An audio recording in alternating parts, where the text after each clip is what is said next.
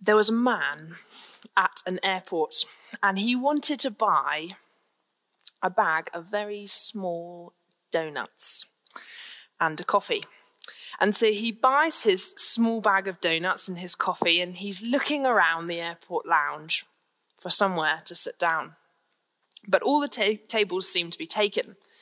There's one table just over on the right side where he sees that there's one man sitting, so there's another chair free. And he thinks, oh, go and sit next to him, opposite him, fine, that's okay. So he goes over, puts his bag down, puts uh, his coffee down, takes off his coat, sits down, breathe. Opens his coffee, takes a sip, picks up the bag of donuts, opens it up and takes one out and starts eating it, puts the bag down. The man opposite him stretches over, picks up the bag of donuts, opens it, takes out a donut, starts eating it, puts the bag down, smiles. The other man cannot believe what he has just seen. He can't believe that the man has just stolen one of his donuts. What on earth is the world coming to? He thinks, gosh, maybe this guy, don't know, isn't quite all there, or uh, maybe could he say something, but maybe he better not. He doesn't know him. He's a stranger. Maybe, you know, all kinds of things could happen. Okay, just stay quiet. But he gives him one of those hard stares, you know, if looks could kill. He picks up the bag of donuts, takes out another donut, starts eating it, puts the bag down, and moves it this time a little bit closer to his coffee, a bit farther away from the other man. While he's sipping his coffee, the man reaches over again and picks up the bag, takes out another donut and pushes the bag back and smiles. The other guy cannot believe it. He's done it twice. He's stolen two of my donuts. He can't believe it. He's so angry, but he's resolved not to say anything. Anyway, the other man gets up to leave, and uh, the first man thinks, gosh, about time you left, you donut thief. He puts his coat on, picks up his bags, and then he picks up the bag of donuts. And there's one donut left. And he takes it out, he breaks it in half, and he puts it in his mouth, and the other half back on the bag, moves uh, the bag back towards the man's coffee and smiles. He waves, and off he goes. The man thinks, I'm not touching that half donut. You're probably full of infection. Anyway, he looks at his watch, sees that it's time for him to catch his flight. He gets up, puts his coat on, bends down to pick down his bags. And what does he find on top of his bags but his bag of donuts? He was He was complaining. It takes a little bit of time for the penny to drop. He was complaining that the other man was stealing his donuts, but in fact, the other man was sharing his donuts. What's the punchline? Why do I tell this story this evening at the beginning of talking about justice? Well, because God owns all of the donuts. I'm sure that some of you have heard that story before. It's not one of mine. It's told by J. John. But I felt like we had to start here today with God owning all of the donuts. Because as we think about justice and standing up to injustice and tension, we need to remember that everything that we have comes from God. Our lives belong to him.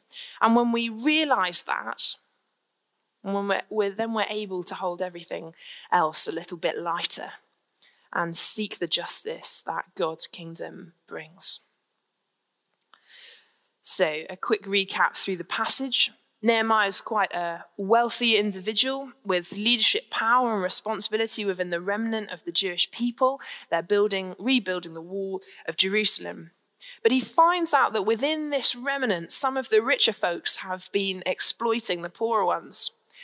Each household has a little plot of land in order to support their family and their livelihood.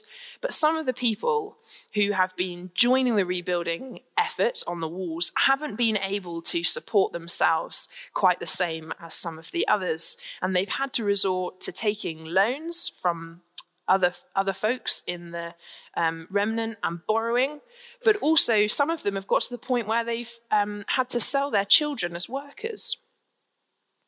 It means that those children haven't been able to support their own family, haven't been able to muck in in their own family.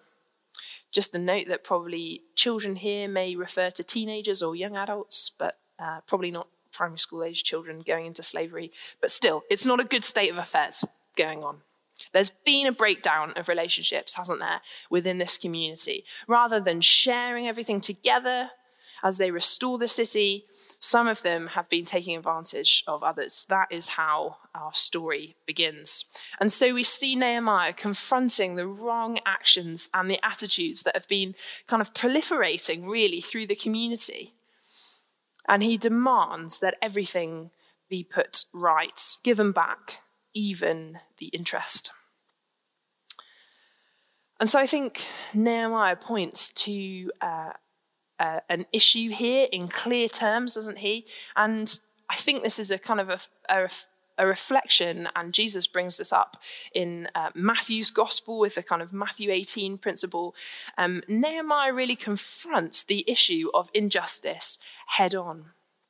There's a basic principle here, isn't there, from Jesus' teaching, that if we have an issue with somebody, whether it's their actions, their conduct, their language, we have an issue with somebody or something that someone has done, Jesus tells us to go straight to them first, one-to-one, and to speak to them about what has happened. And then if they don't listen to you, to take along somebody else with you. And if they don't listen to the two of you, then take somebody else. So in this process, the church then Uh, discerns what justice is and what to do next. And so Jesus calls us to bring our problems into the light, to be honest with each other and to give each other a chance to change and to say sorry. And here I think Nehemiah does exactly that. He brings an issue into the light, he addresses it straight away, and he gathers the right people at the right time, and he gives them the opportunity to change, which they do. This idea of kind of confronting each other one-to-one might feel really uncomfortable to us, especially those of us who are conflict-averse, including myself. Confronting someone because they've hurt us or because uh, something that they've done has uh, in other way, somehow made life difficult for us or, or what we perceive to be wrong, it can be a really stressful thing to do. I personally thrive on three things. Harmony, loyalty and integrity, they're my big three. And sometimes confronting someone can really clash with two out of those three things. It can really clash with my uh, sense of harmony and a sense of loyalty. Gently approaching someone actually need not be intimidating or scary, but about being honest, about being human to human and even sinner to sinner. The German theologian Bonhoeffer, who writes a lot about community and how we are to live as God's community, as Christ's body, uh, says that gently encouraging one another without kind of lording it over each other, without taking advantage or um, patronizing one another, um, ought to be something that we're used to doing within the people of God, within the church. We ought not to be really surprised uh, that Uh, that we're sinners. It should be no surprise to us. We're a, um, a group of people, but we are also sinners under Christ. And so Bonhoeffer counsels us not to leave each other in, in our own sin, but to hear each other's to, to hear each other's confessions. And so if our life together and our faith together is going to mature, is going to uh, grow, and we mustn't be afraid of addressing uh, the wrong things that happen within our community in this way. Hebrews twelve, twelve to fifteen says, "Make every effort to live in peace with everyone and to be holy, because without holiness no one will see the Lord. See to it then that no one falls short of the grace of God and that no bitter root grows up to cause trouble." And I think Nehemiah clearly addresses uh, this, the trouble that's been proliferating and the exploitation. And he gives the people an opportunity to engage and to change, which they do. I think also Nehemiah also models some commitment, his own commitment to this better way of community living. We have this beautiful image of him shaking out the hem of his robe. It's him promising also to change his actions, for his actions to also uh, reflect uh, what he is asking others to do. We understand that Nehemiah hasn't been exploiting peoples in quite the same way. Um, he has been administrating his monies and his resources honorably, but others around him and who are in similar positions haven't been administering their wealth well. And so he seeks to set an example, promising to do uh, what he is asking of others. He doesn't just stop there, though. In making things right and his administration, his administration of justice, he, he goes a step further. And what we see later in uh, Nehemiah five, if you um, read it later at home, is that he demands further food rations. And he says uh, to the rich people, let's not have, let's not um, take the food rations for ourselves, but let's share those uh, with the poorer folks. He doesn't just stop at making things equal, but he goes a step further.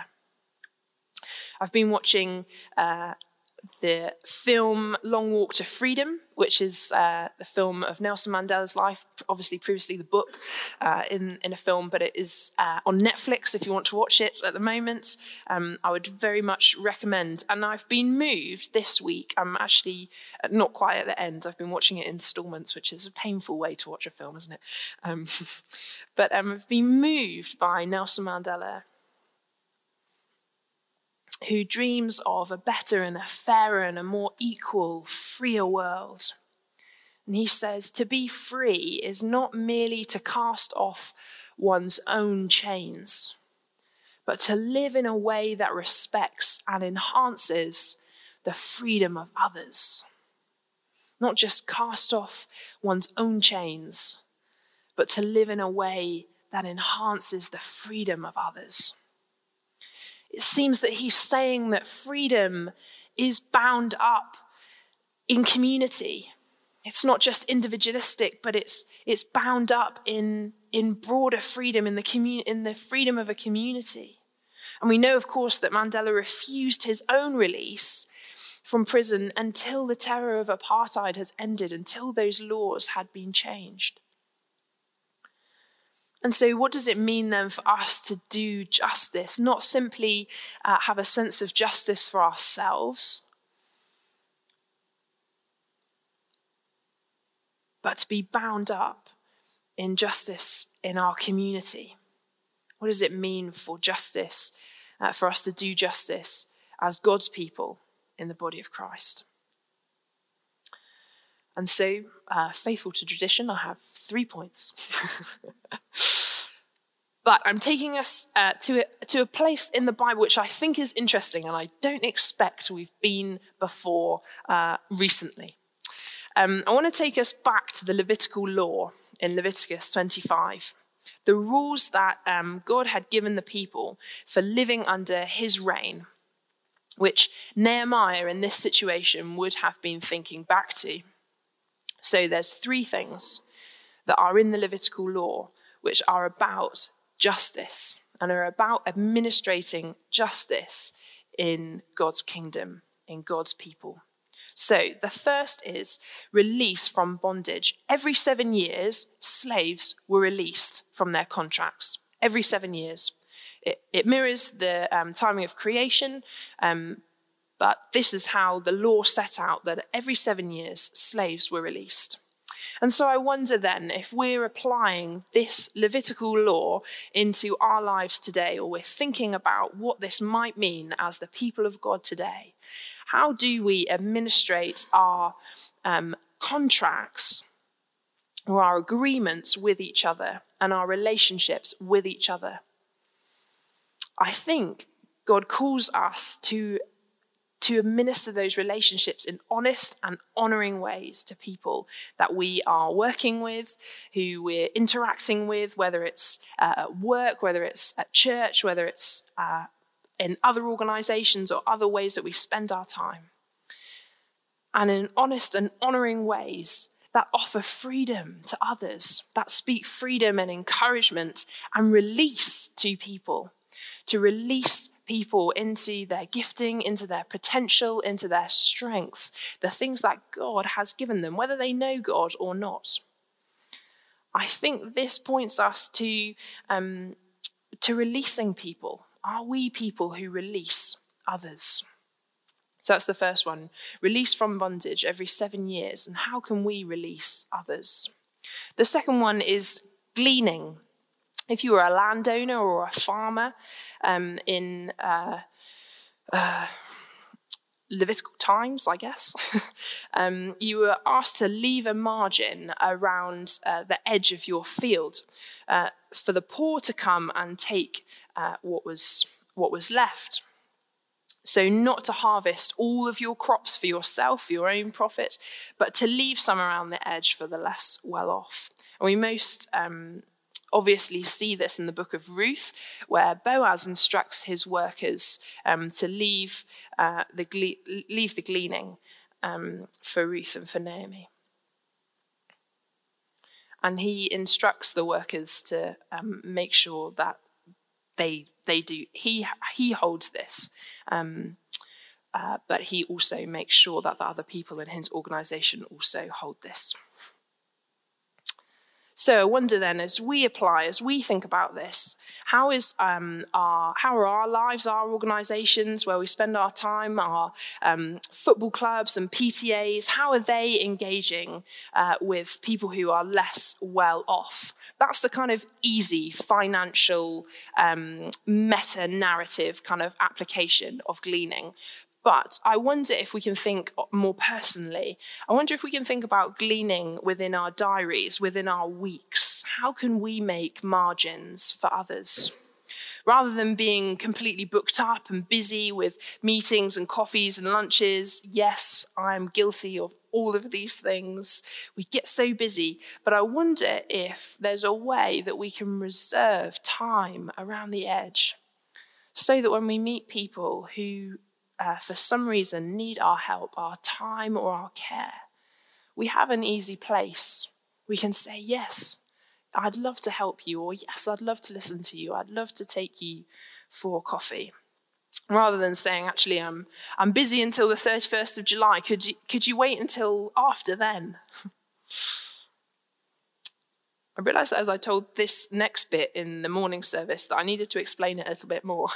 I was taught um, at theological college to um, mark out time in my diary every week where it was it was free time. That was guarded time, boundaried time, which might be for me, but it also might just be for how um, an unexpected use through the week. And I was taught to write something in my diary so that if somebody asked me to do something, uh, which you know could have could be uh, kind of otherwise unhelpful or not really uh, something somebody in need, that I could say, oh, I've got something in the diary.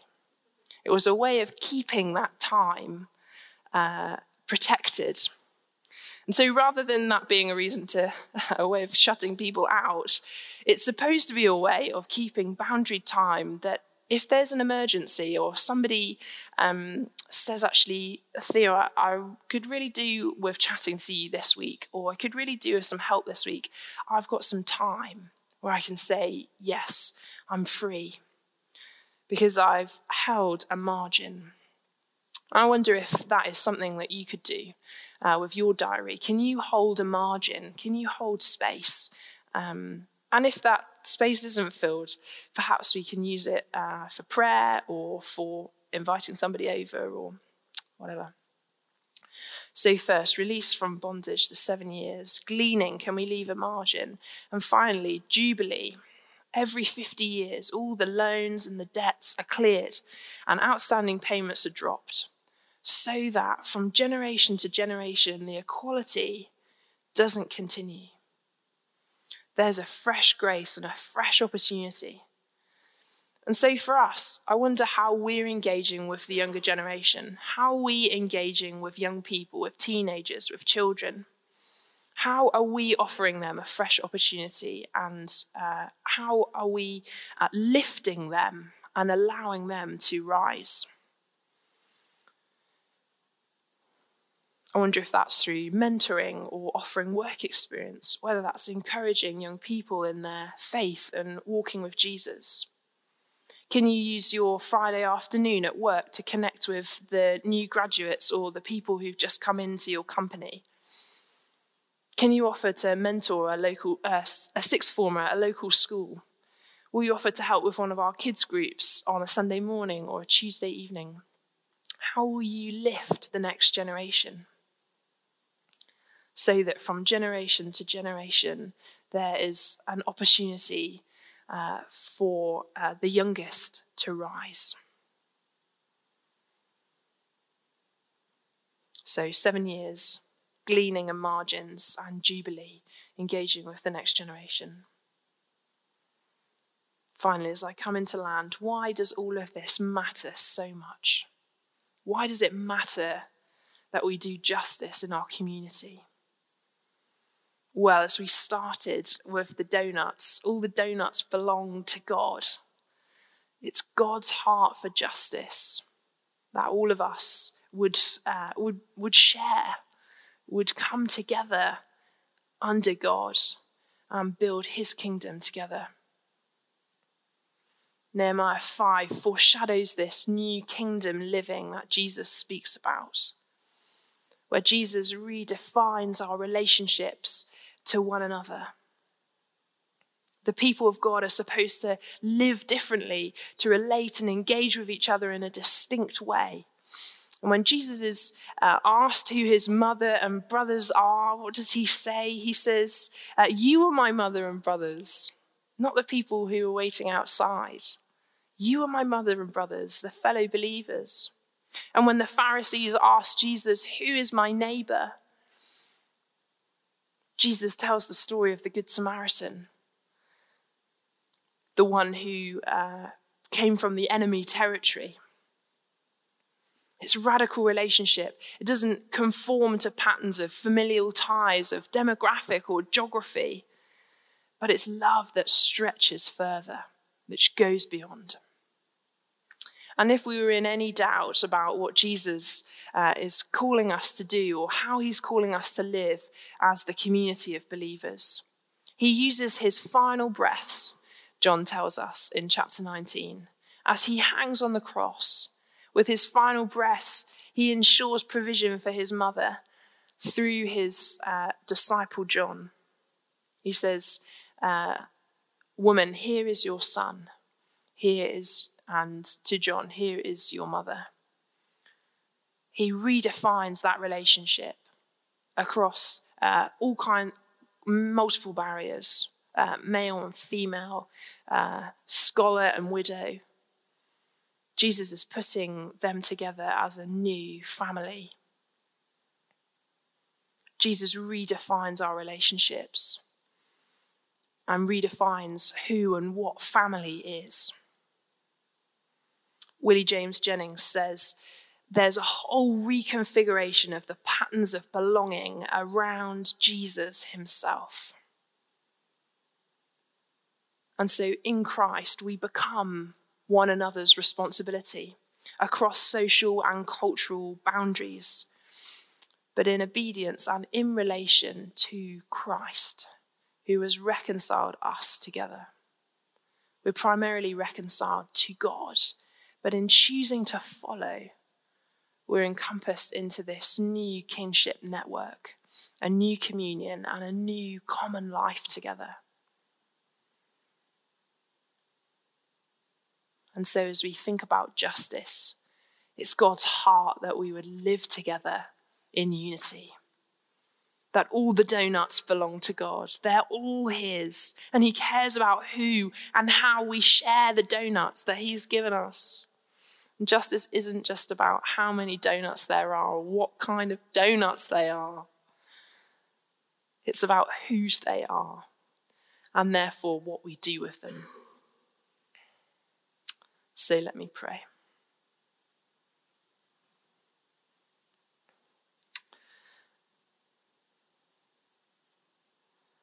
Dear God, I pray with the words of Isaiah thirty-five. Strengthen our feeble hands and steady the knees that give way. Make us people who do and bring about your justice. May we be people who work for equality and freedom, who speak, who seek to raise the younger generations, who pray in grace and mercy in our families and our workplaces and our organizations where we spend our time. May we speak goodness and encouragement to each other. And as we hear each other's confession and grow in maturity and holiness, would you make us one in Christ, our risen Lord? Amen.